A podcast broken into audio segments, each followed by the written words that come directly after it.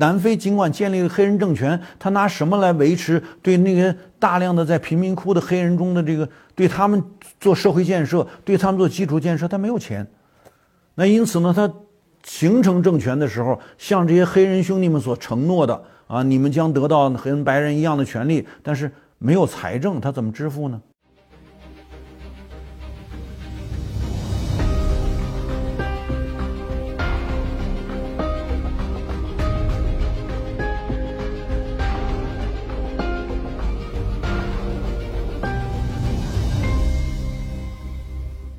大家好，我是温铁军。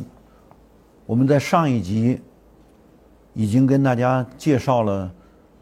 为什么叫做新兴国家。新兴国家，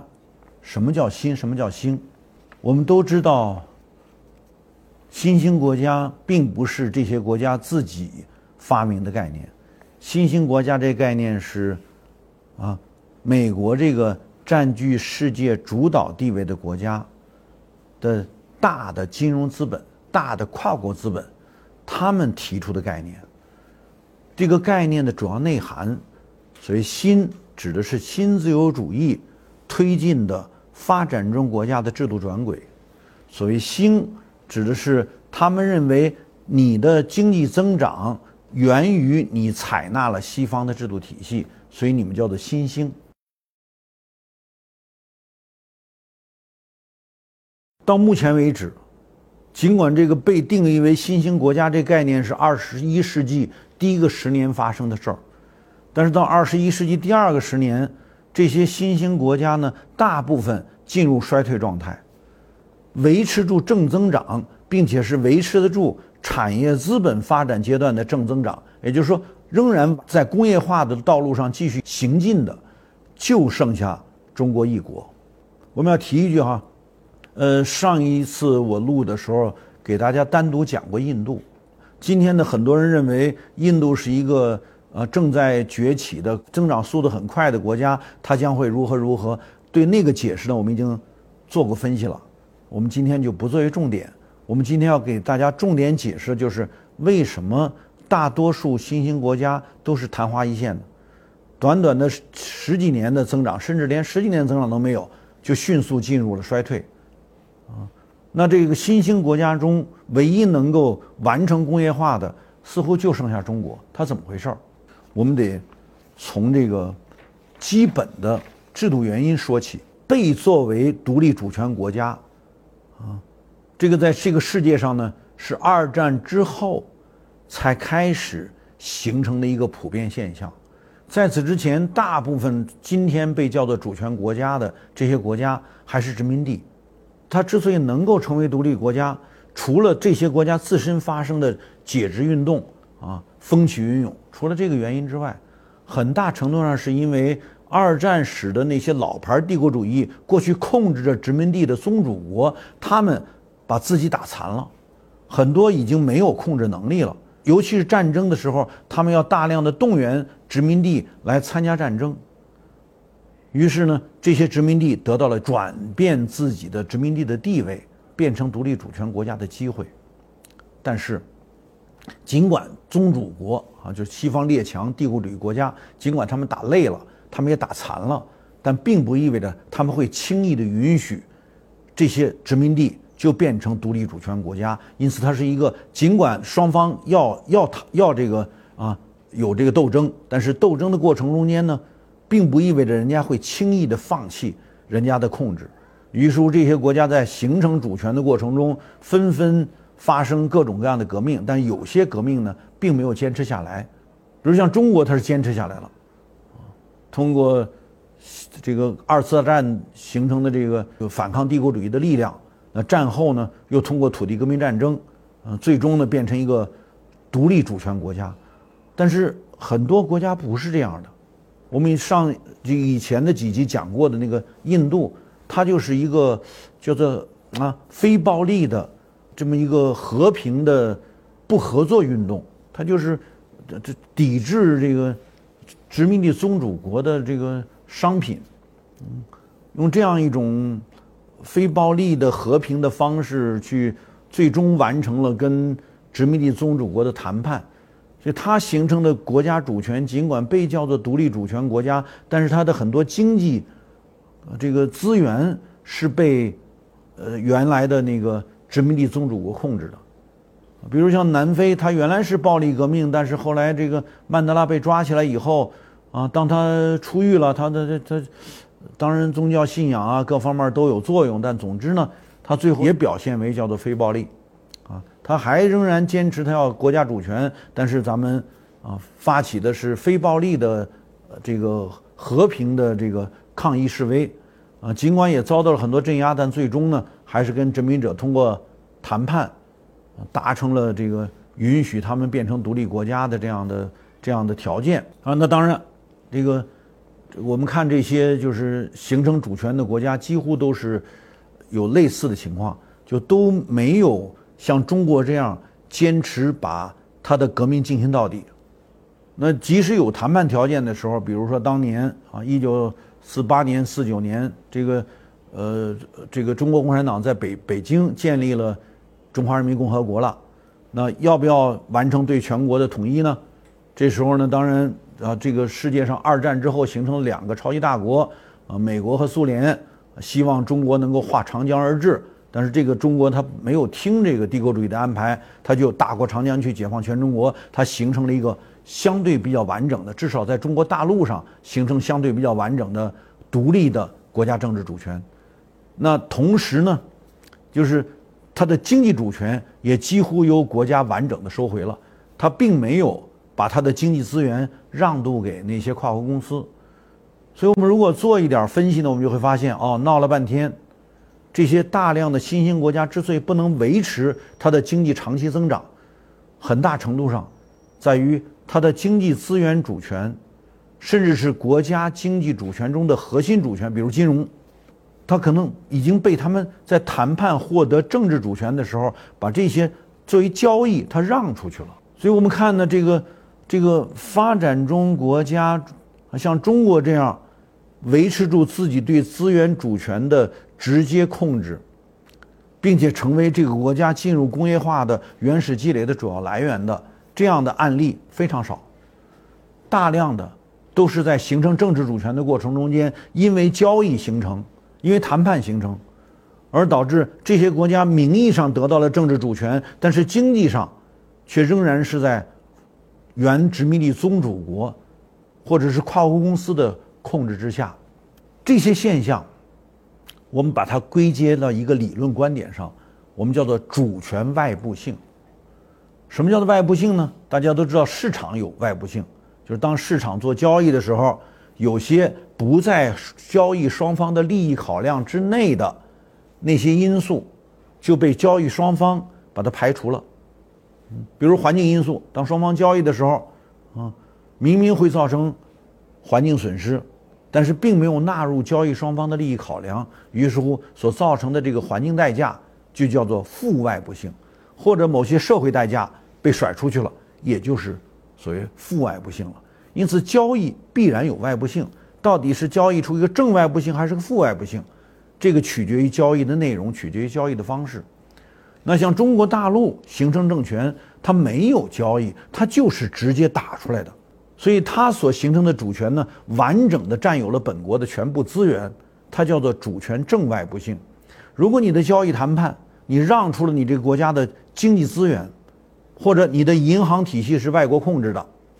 那就意味着你交易出来的是什么呢？是一个具有主权负外部性的结果。在这一点上，很少有人讨论，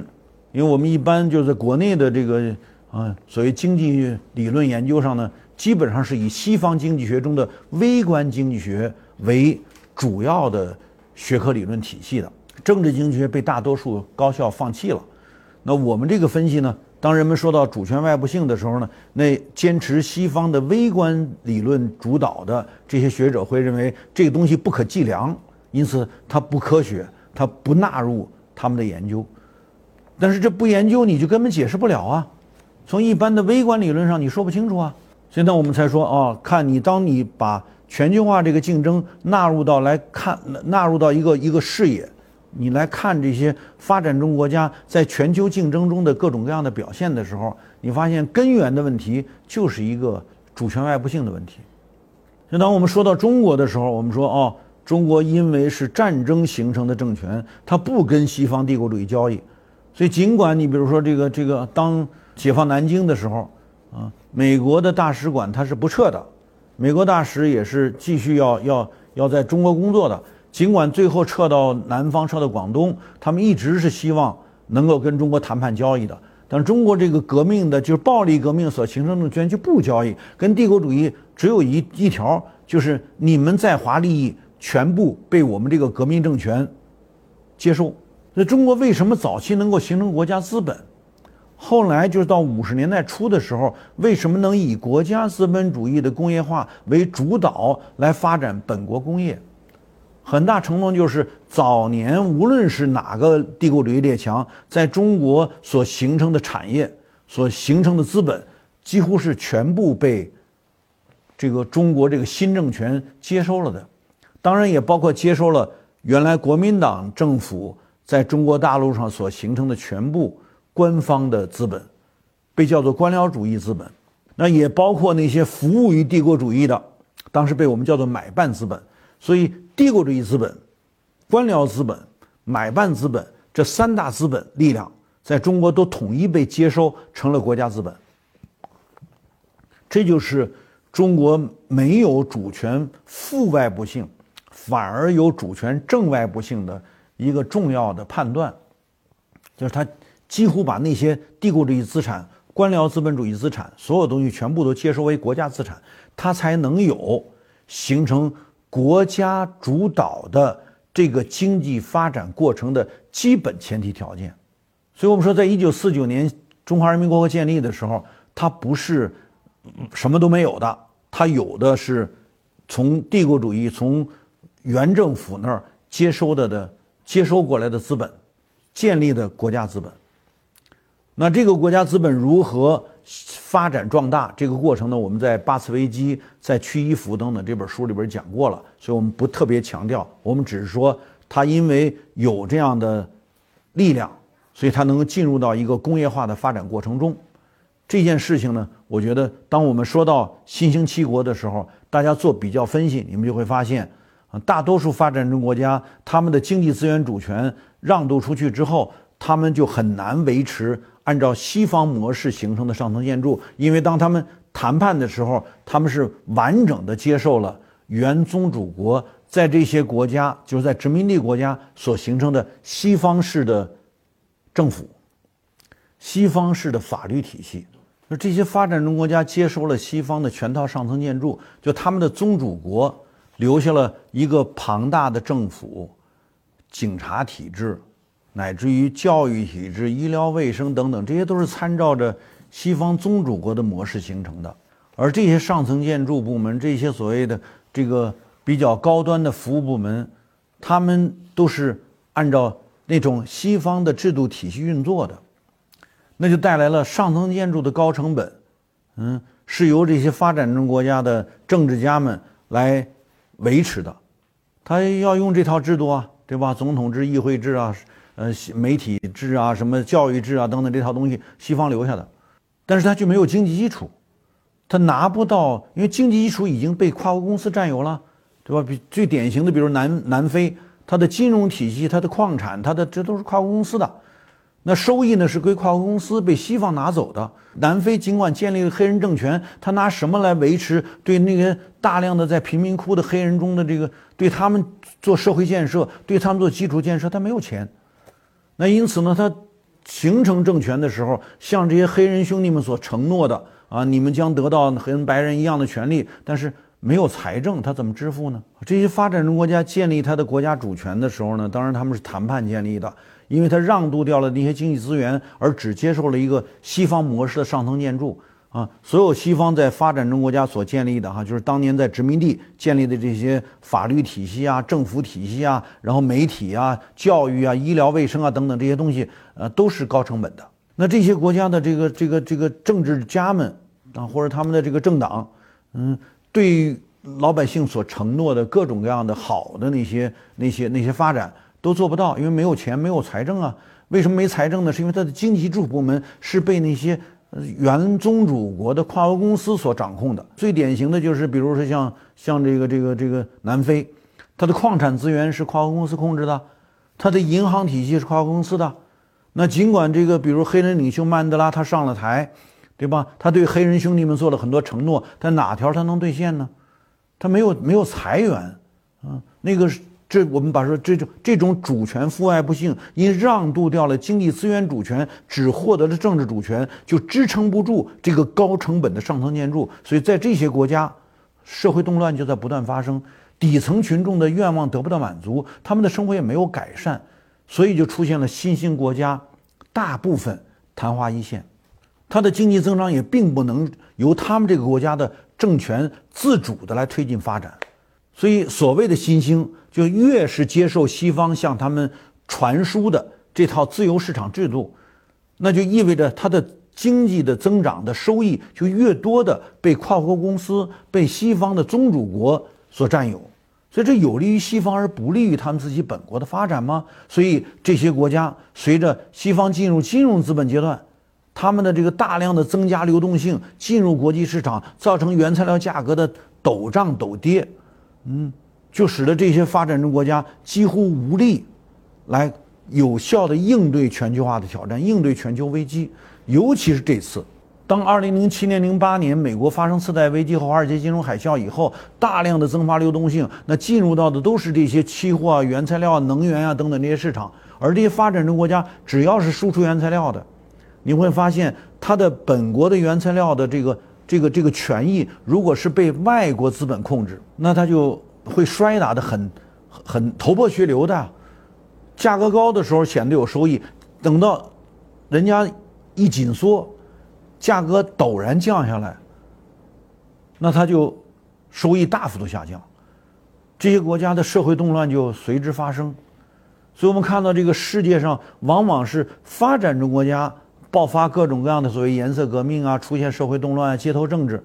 嗯，但实际上根源并不是他们的，或如果说根源，这根源在于当年他们形成政权的时候，只得到了人家让渡给你的上层建筑的那个主权，而没有得到你的经济主权。于是乎，这是一个就你叫跛脚鸭也好，你还是叫做一个瘸腿的瘸瘸形的这么一种状态。那就是说，之所以发展中国家大部分。不能依托他们的资源优势，形成他们的经济自主发展过程，就在于他们最初形成国家的时候就已经造成了主权父爱不幸。那这种主权父爱不幸又对接了八十年代到九十年代向他们输入的新自由主义的所谓改制的意识形态。嗯，越朝向西方给定的制度去调整，就越多的。把它的经济收益被这些西方的跨国资本所占有，于是乎这些国家，嗯，早期刚接收的时候，光接收西方早期产业转移的时候还显得有增长，一旦进入到中后期，债务大幅度上升，同时又受到西方新自由主义改制要求，跟着那个全球化的那个新自由主义的要求去改变自己的制度体系的时候。它的那个危机爆发就是指日可待的，那这里边我们说啊，比较来，比较去，你会发现，只有获得完整的独立主权的这个中国，才是能够不仅完成工业化，并且维持得住工业化阶段的经济增长啊这样的国家。所以我不是特意拿出中国来说，只有中国如何如何哈，但是这做了大量的发展中国家比较之后，才形成的一个重要的理论观点，就是主权外部性理论。好，我们今天就跟大家讲到这儿啊，谢谢大家。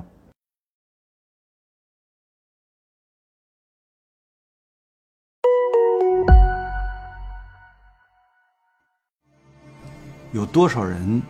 了解？过去的老冷战，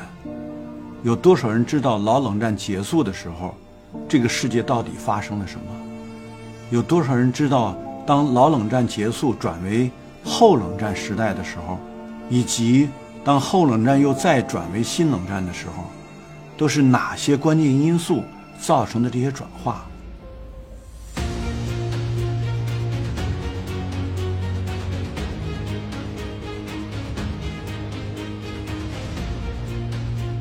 我是温铁军，